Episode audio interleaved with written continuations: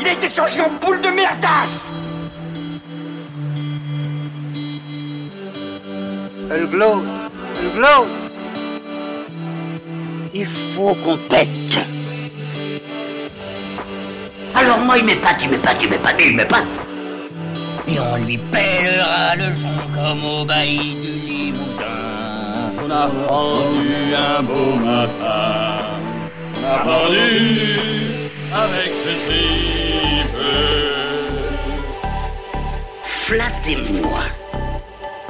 Eh ben la denrée, on est en France. Allez, cul sec. Bonjour, bienvenue sur Histoire d'en dire plus.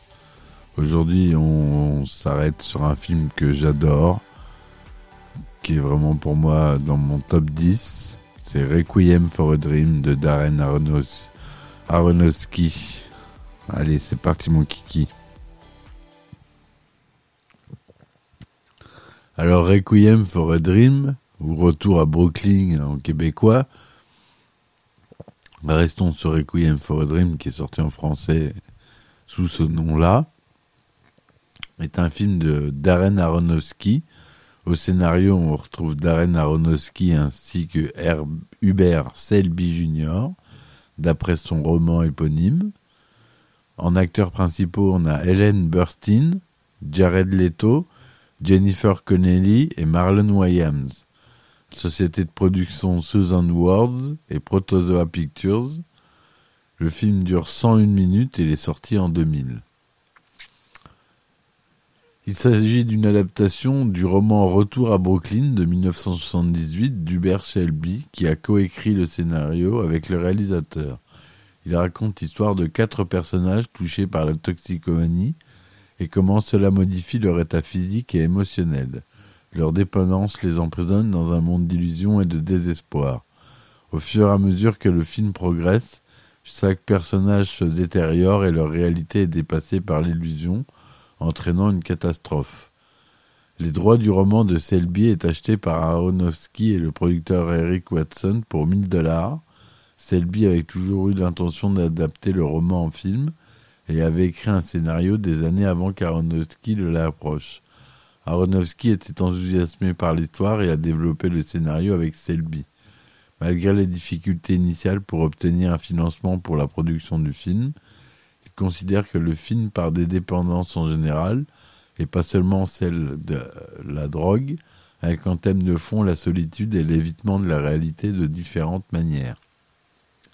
Le film est présenté en avant-première au Festival de Cannes 2000, sélectionné dans la catégorie hors compétition, suivi de sa sortie en salle aux États-Unis le 6 octobre 2000. Distribué par Artisan Entertainment, il reçoit des critiques positives malgré un succès modeste au box-office. Le style visuel, la réalisation, le scénario, le montage, la musique, la distribution et les thèmes du film sont tous salués, tandis qu'Ellen Burstyn est nommée à l'Oscar de la meilleure actrice. La bande originale est composée par Clint Mansell. Et cette bande originale, vous la connaissez tous, parce qu'elle a été reprise dans des milliers de bandes annonces. Euh, voilà, je vais pas vous la chanter, mais euh, vous connaissez forcément les chansons de Requiem for a Dream.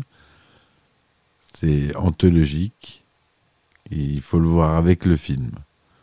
Voilà, le résumé, Harold Goldfarb, alias Harry, son meilleur ami Tyrone et sa petite amie Marianne, Marion dans sa version originale, sont trois consommateurs d'héroïne. Ils passent leur journée à se droguer et s'inventent un paradis artificiel où ils se sentent invulnérables et heureux. Harry connaît avec Marianne l'harmonie et le plaisir des sens. La mère de Harry, Sarah Goldfarb, une femme âgée dépendante de la télévision, passe sa vie à récupérer chez le prêteur sur gage le téléviseur qu'Harry dépose régulièrement afin de se fournir ses doses. Malgré tout, elle aime profondément son fils unique et celui-ci aime également sa mère. Harry et Tyrone se lancent dans le trafic de drogue afin de pouvoir acheter un magasin pour Marianne qui veut être styliste de mode. Leur revente de drogue est une réussite et les trois amis consomment de plus en plus. Sarah pense bientôt être invitée à son émission favorite afin d'entrer dans son ancienne robe rouge quand le grand jour sera venu. elle décide de commencer un régime. Elle consulte un médecin qui lui prescrit des pilules amaigrissantes qui sont en fait des amphétamines qui lui apporteront dans un premier temps euphorie, désinhibition et bien-être. Sarah devient dépendante des amphétamines. Harry s'en aperçoit et tente brièvement de raisonner sa mère.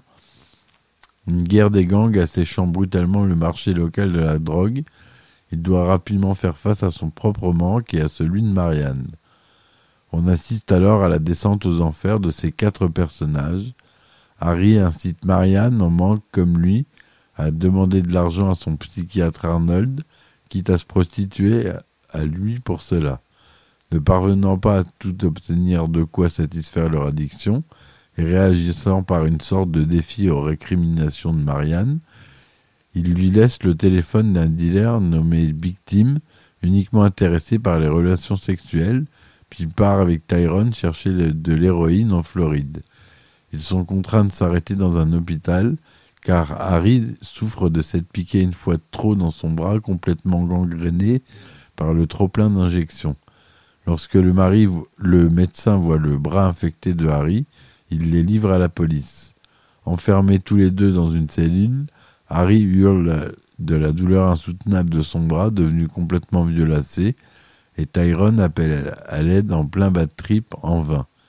Sarah, victime d'hallucinations et de cris de paranoïa, développe une psychose toxique amphétaminique et finit aux urgences psychiatriques où elle reçoit des électrochocs. Marianne tombe ensuite dans la prostitution afin de se procurer ses doses. Harry fait un rêve, déjà fait auparavant, où il court vers Marianne près de la plage, mais cette fois-ci elle disparaît métaphoriquement. Il se réveille dans une chambre d'hôpital, amputé d'un bras.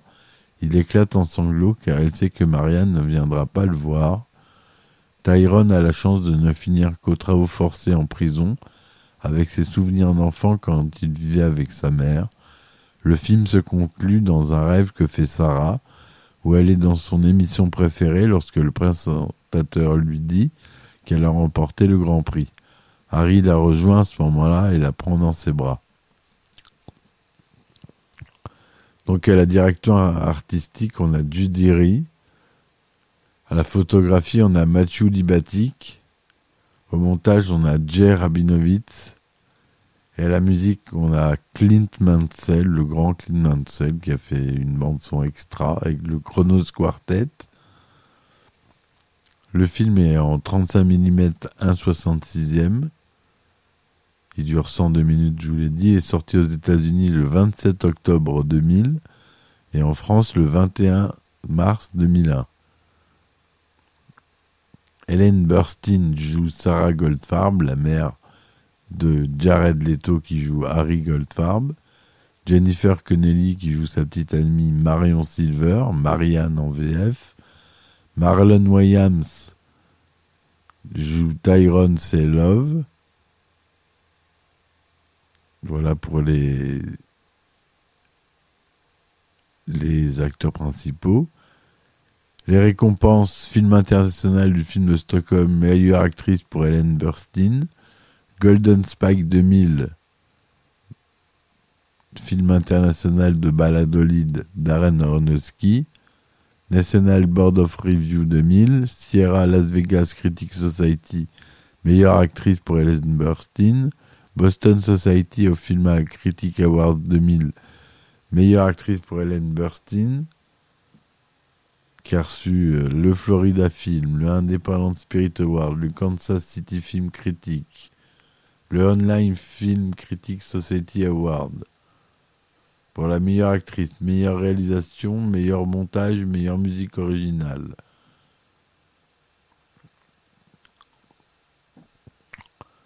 Si Helen Burstyn était le premier choix pour incarner Sarah Goldfarb, Faye Dunaway et Anna Bancroft furent également pressentis pour le rôle. En revanche, les noms de Neve Campbell et Dave Chappelle étaient les premiers choix pour les rôles respectifs de Marianne et Tyrone mais Neve Campbell refusa de participer au projet en raison des scènes de nudité. Tandis que pour incarner Harry Goldfarb, les premiers choix étaient Tobey Maguire, Giovanni Ribisi et Joaquin Phoenix. Certaines scènes du film sont tournées à Coney Island et à Brooklyn. Le père de Darren Aronofsky, Abraham Aronofsky, joue le rôle de l'homme au journal dans le métro. Charlotte Aronofsky, celui de Monsieur Miles, de Madame Miles, et Patty Aronofsky fait également partie de l'équipe du film. Le garde hilar qui se moque de Tyran est Hubert Selby, auteur du livre. Shane Gullett, l'acteur principal de Pi, premier long métrage de Darren Aronofsky, joue ici le rôle d'Arnold. L'acteur Marlon Wayans, qui joue ici le rôle du toxicomane Tyrone, joue aussi le rôle du toxicomane Shorty dans Scary Movie, mais cette fois dans un registre comique. Les deux films sont sortis quasiment en même temps en 2000. L'affiche occidentale présente dans sa partie haute de un œil et l'image de Marion Silver de dos face à la mer. L'accent est mis sur l'hallucination d'Harry Goldfarb due à la drogue. L'affiche coréenne, quant à elle, propose deux images. Harry Goldfarb à gauche, Marion Silver à droite, insistant plus sur la relation amoureuse entre les deux personnages. La MPAA a classé le film NC-17 interdit aux moins de 17 ans à cause des scènes de sexe, ce qui a limité le nombre de salles de diffusion. Ce film est devenu un objet d'étude dans certaines facultés de psychologie, plus précisément dans l'étude des comportements des toxicomanes. Il est aussi projeté dans certains lycées afin de sensibiliser la jeunesse quant aux thématiques sociétales relatives aux drogues. Un morceau de la BO du film est samplé dans la chanson Throw It Up de Lil Jon sur son album King of Crunks. Le morceau en mode pause du rappeur français Mystique est également samplé sur la musique principale du film. Le morceau Chérubin, issu de l'album Rock 2004 du groupe Plémo, fait référence au film. Un clin d'œil au film Dark City 98 est présent dans les deux films où se trouve une scène où Jennifer Connelly est seule sur le ponton de Brighton Beach en scrutant l'océan. La scène où Jared Leto est sur la route, deux motos passant à chacun de ses côtés, est également un clin d'œil au film La Revanche de Pinocchio sorti en 1996, où la même scène se passe avec Zoé, la petite fille, personnage principal. Le film Mr. Nobody avec Jared Leto comporte également une scène similaire. Pour continuer avec Mr. Nobody, on peut remarquer tout autant que ce film comporte plusieurs références à Requiem for a Dream, mais seulement sur quelques plans. Point de vue et lieu. Le banc devant lequel passent Harry et Tyrone au début du film, la scène du You Are My Dream, certains moments entre Marion et Harry, ou tout simplement l'œil présent sur l'affiche du film. On ne sait pas si ceux-ci sont laissés au hasard ou non, mais la présence de Jared Leto sur ce film nous laisse penser. Dans une masterclass en 2007, Satoshi Kon évoque une discussion avec Darren Aronofsky sur des similitudes entre des scènes de son film animé Perfect Blue. Le réalisateur de Requiem for Dream lui aurait répondu que ces, scènes étaient des hommages, celui-ci était un admirateur du réalisateur japonais. Voilà, je vous conseille vraiment euh, d'aller voir ce film.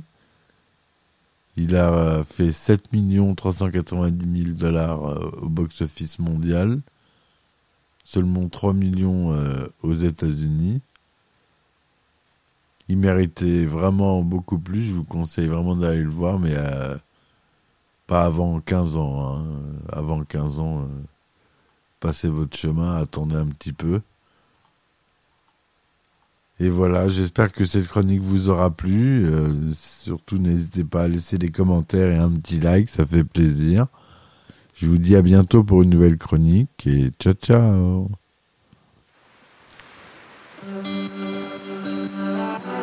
Il a été changé en boule de merdasse Elle glow, elle glow. Il faut qu'on pète Alors moi, il m'épate, il m'épate, il m'épate, il m'épate. Et on lui pèlera le son comme au bailli du Limousin. On a pendu un beau matin. On a pendu avec ce tripe. Flattez-moi Eh ben la denrée, on est en France. Allez, cul sec